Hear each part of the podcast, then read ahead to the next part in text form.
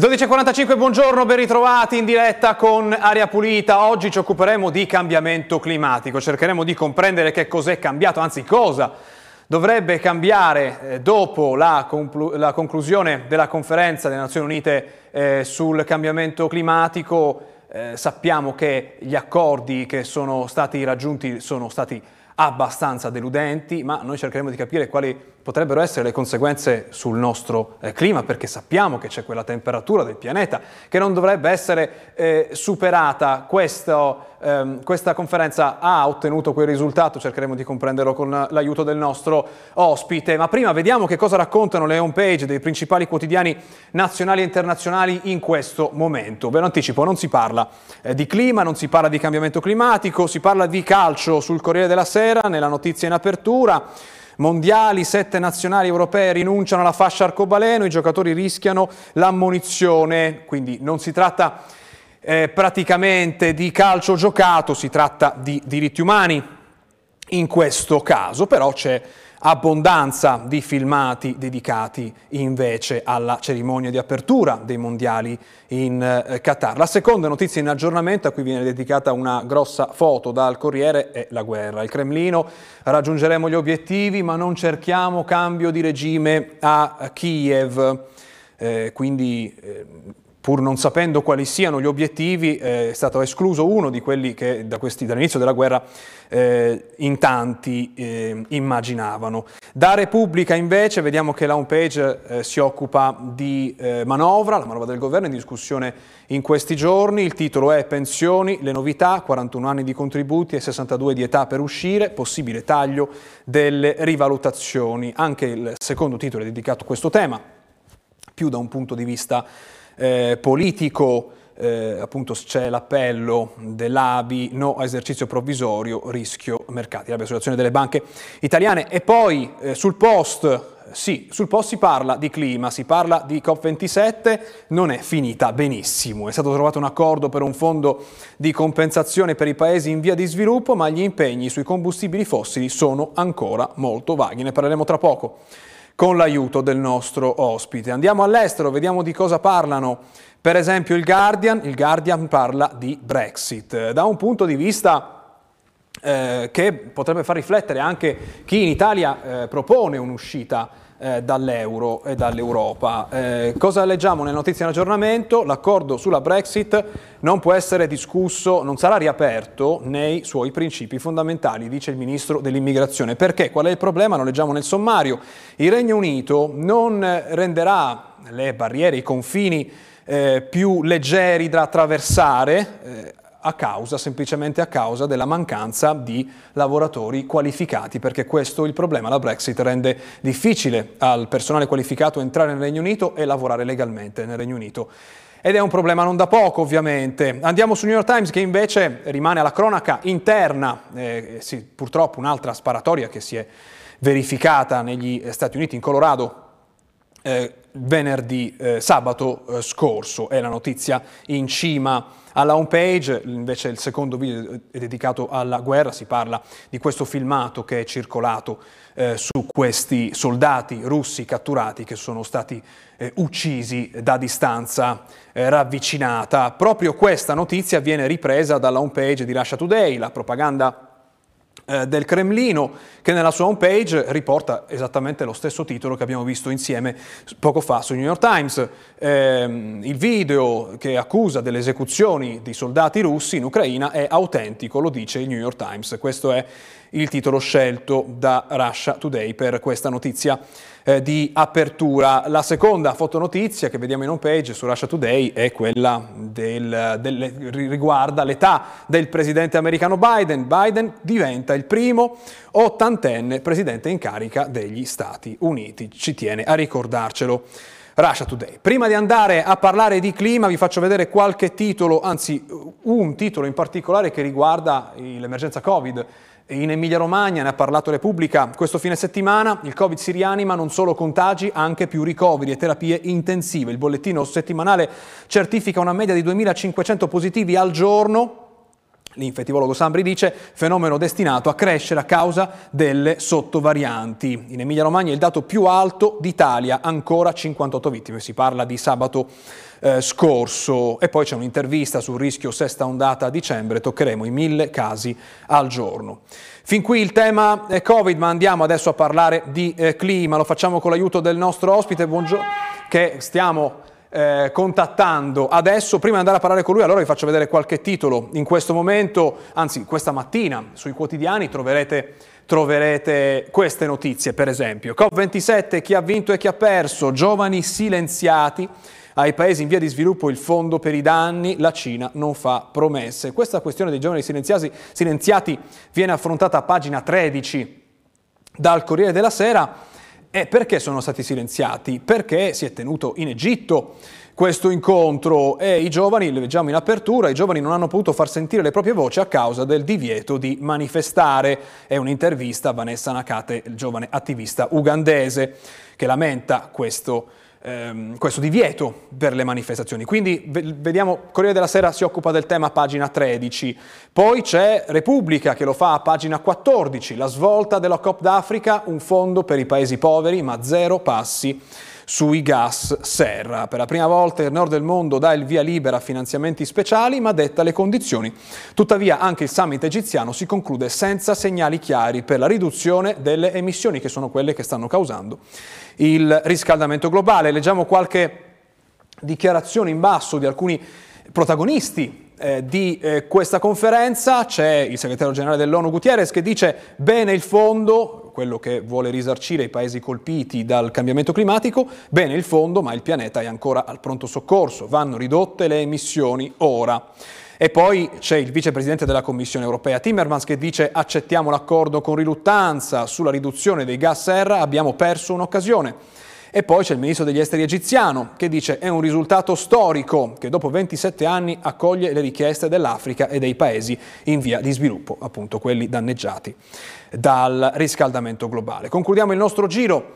Molti giornali non si occupano di questo tema in generale. Lo fa invece la stampa, anche lei più avanti nella foliazione, siamo a pagina 14, il titolo è COP27, niente accordo sulle emissioni. Il vertice in Egitto si chiude con l'istituzione di un fondo per i paesi poveri, ma è flop sugli impegni a ridurre gas e petrolio.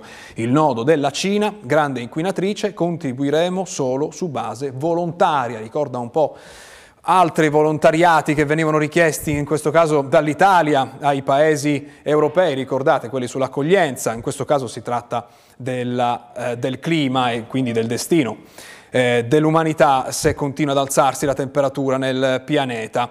Ma eh, prima di sentire nostro ospite che forse è in collegamento già con noi, buongiorno, benvenuto ad Area Pulita, Massimiliano Fazzini, eh, climatologo di, della Società Italiana Geologia Ambientale, grazie per essere con noi. Grazie a voi, buongiorno. Buongiorno, eh, abbiamo letto insieme quello che i giornali raccontano come la conclusione eh, di COP27, i risultati che si sono raggiunti e che non si sono raggiunti. Eh, volevo mostrare però qualche titolo su come si era aperto eh, questo eh, giro di incontri, questa conferenza sui cambiamenti climatici. Per esempio con questa notizia, COP27, Parigi è lontana, quasi nessuno ha rispettato l'accordo, perché ricordate, negli incontri di Parigi tutti i paesi del mondo si erano impegnati a ridurre le emissioni, specialmente quelli più inquinanti. Ecco, adesso in pochi hanno rispettato quell'impegno, tanti hanno continuato a inquinare, noi compresi, Europa compresa, quanto facevano eh, prima, hanno ridotto meno di quello che si erano impegnati a ridurre. E poi ancora eh, l'ONU, durante questo incontro, questo è un titolo dell'8 di novembre, COP27, l'ONU avverte, siamo su un'autostrada verso l'inferno. E questo è il fatto che titola sulla stessa notizia, siamo su un'autostrada verso l'inferno, non possiamo eh, aggiungere altri consensi. Ecco qui, con il piede sull'acceleratore, l'intervento del segretario generale dell'ONU al COP27. Erano queste le premesse per questo accordo eh, finale. Ci dice cosa ne pensa di questa conclusione? Sono stati raggiunti dei risultati tangibili oppure tutto rinviato? Diciamo che per quanto mi riguarda, sia in veste di climatologo, di, quindi di ricercatore, che in veste di cittadino del mondo, perché così ognuno di noi si deve sentire, credo che i risultati siano stati pochi, mediocri e non fanno trasparire nulla di buono. Se da una parte mh, si è raggiunto timidamente un accordo sul famoso loss and damage, cioè sui fondi che i paesi ricchi dovranno elargire finalmente ai paesi poveri perché hanno provocato tantissime problematiche di natura climatica, anche e soprattutto sfruttando questi territori, è anche vero che dal punto di vista della mitigazione cioè specificatamente nel discorso neutralità carbonica al 2050, i risultati non ci sono praticamente stati, prova ne è appunto, come avete detto già voi, che la Cina si è rifiutata di firmare il documento dicendo beh decideremo noi a un certo punto se eh, aiutare o meno il pianeta. Consideriamo che la Cina è ancora visto come un paese emergente nonostante la sua economia particolarmente florida, il suo PIL in costante aumento e quindi non rientra nel novero dei paesi che devono appunto dare soldi obiettivamente in maniera molto corretta ai paesi poveri che hanno subito i maggiori problemi derivanti da questo forcing climatico. Quindi i risultati sono assolutamente deludenti e io che normalmente sono molto ottimista, stavolta non riesco proprio a vedere la goccia in un bicchiere perché mi aspettavo un bicchiere un pochino più pieno. Ecco, ma quali saranno, quali potrebbero essere le conseguenze? A Parigi avevamo deciso che eh, i paesi più inquinanti avevano firmato un accordo per ridurre le emissioni. Questo accordo è stato quasi completamente disatteso, in tanti hanno continuato a inquinare, forse un po' meno rispetto a quello che facevano prima, quindi non hanno rispettato i tempi e gli impegni presi e allora la temperatura si alzerà e avremo maggiori fenomeni atmosferici estremi come quelli che abbiamo visto in questi mesi? Allora, dobbiamo innanzitutto evidenziare una cosa che è molto importante, che obiettivamente eh, chi ha lavorato di più in, questo, in questa COP e chi ha forzato di più eh, i paesi responsabili di, maggiormente dell'inquinamento è stata proprio l'Unione Europea, che devo dire eh, mi ha piacevolmente sorpreso in quanto chiaramente annovera alcuni dei paesi più importanti industrialmente del mondo, no? il G7. Eh, e devo dire che appunto i dati alla mano, e li dobbiamo prendere per buoni, eh, l'Europa ha dimostrato una certa sensibilità obiettivamente, riducendo di, di un, certamente non di quello che si potesse pensare, ma di un buon 15% il bilancio a favore della neutralità carbonica. Chiaro che eh, si dovrebbe arrivare al 50% di dimezzamento del, delle emissioni gas serra di questo bilancio entro il 2050, entro il 2030, chiedo scusa, e, e sicuramente non si riuscirà a, a, raggiungere questo obiettivo. D'altro canto ci sono i famosi paesi del BRIC che hanno continuato a non rispettare questa idea di mitigazione hard, come la chiamiamo noi, perché? Perché è sicuramente un intervento molto pesante sulle economie di questi rispettivi paesi che sono in forte espansione e quindi è chiaro che siccome l'atmosfera è un sistema aperto da questo punto di vista, noi possiamo fare tutti gli sforzi che vogliamo, ma se poi i paesi che, che mh, al loro interno hanno circa 3 milioni di abitanti non fanno la stessa cosa, è chiaro che poi i risultati eh, faticano a riportare in termini proprio aritmetici. La conseguenza qual è? La conseguenza è che se non si abbassano i livelli di gas serra, non mi riferisco in particolar modo alla biossido di carbonio che a mio modesto parere non è, ma lo dice la scienza, non è un gas serra molto forte, ma ce n'è talmente tanto che lo diventa, gas serra più forte il vapore acqueo e, e quanto piuttosto bisognerà stare attenti alle emissioni di metano e di biossido di azoto eh, che si trovano molto nei fertilizzanti e quindi anche in campo agricolo si dovranno rivedere molte cose. Chiaramente eh, non voglio impaurire le persone perché noi dobbiamo cercare di dare la giusta informazione scientificamente. Evidentemente quindi questo 2022 che volge a termine, che noi climatologi abbiamo definito un anno orribile, perché si è passati da una prolungatissima siccità come non si vedeva da almeno 80 anni, a dei fenomeni estremamente violenti, l'ultimo ieri nel Cilento, e questa, est- questa estremizzazione climatica e con ogni probabilità dipende dal cambiamento climatico, causa è effetto evidente, ma eh, chiariamo anche che se le temperature dovessero continuare a crescere come sono cresciute quest'anno, altro che grado e mezzo nel giro di 30 anni, ci ritroveremo eh, a un surplus di oltre 2 gradi in 10 anni. Quindi questo anno che volge al termine, per fortuna almeno da questo punto di vista, lo dobbiamo vedere statisticamente come un outlayer, cioè un'eccezionalità. Fatto sta che siamo oramai a 1,2 gradi di surplus rispetto all'età preindustriale, a livello globale a 1,4 gradi nel territorio italiano che mediamente, come tutto il bacino del Mediterraneo, si scalda di più del resto del mondo a livello di aree antropizzate. Per cui siamo in realtà ad una soglia decisiva e non sappiamo se oltre questa soglia i processi ecosistemici potrebbero essere reversibili o meno. Per cui eh, anche qui si aprono fosche idee. Ecco. Stiamo facendo insomma un esperimento scientifico sulla pelle di tutta la popolazione mondiale, vedere se poi questi danni li potremo recuperare nel futuro, anzi forse le prossime generazioni potranno recuperare i danni che stiamo facendo adesso oppure no. Possiamo riassumere così?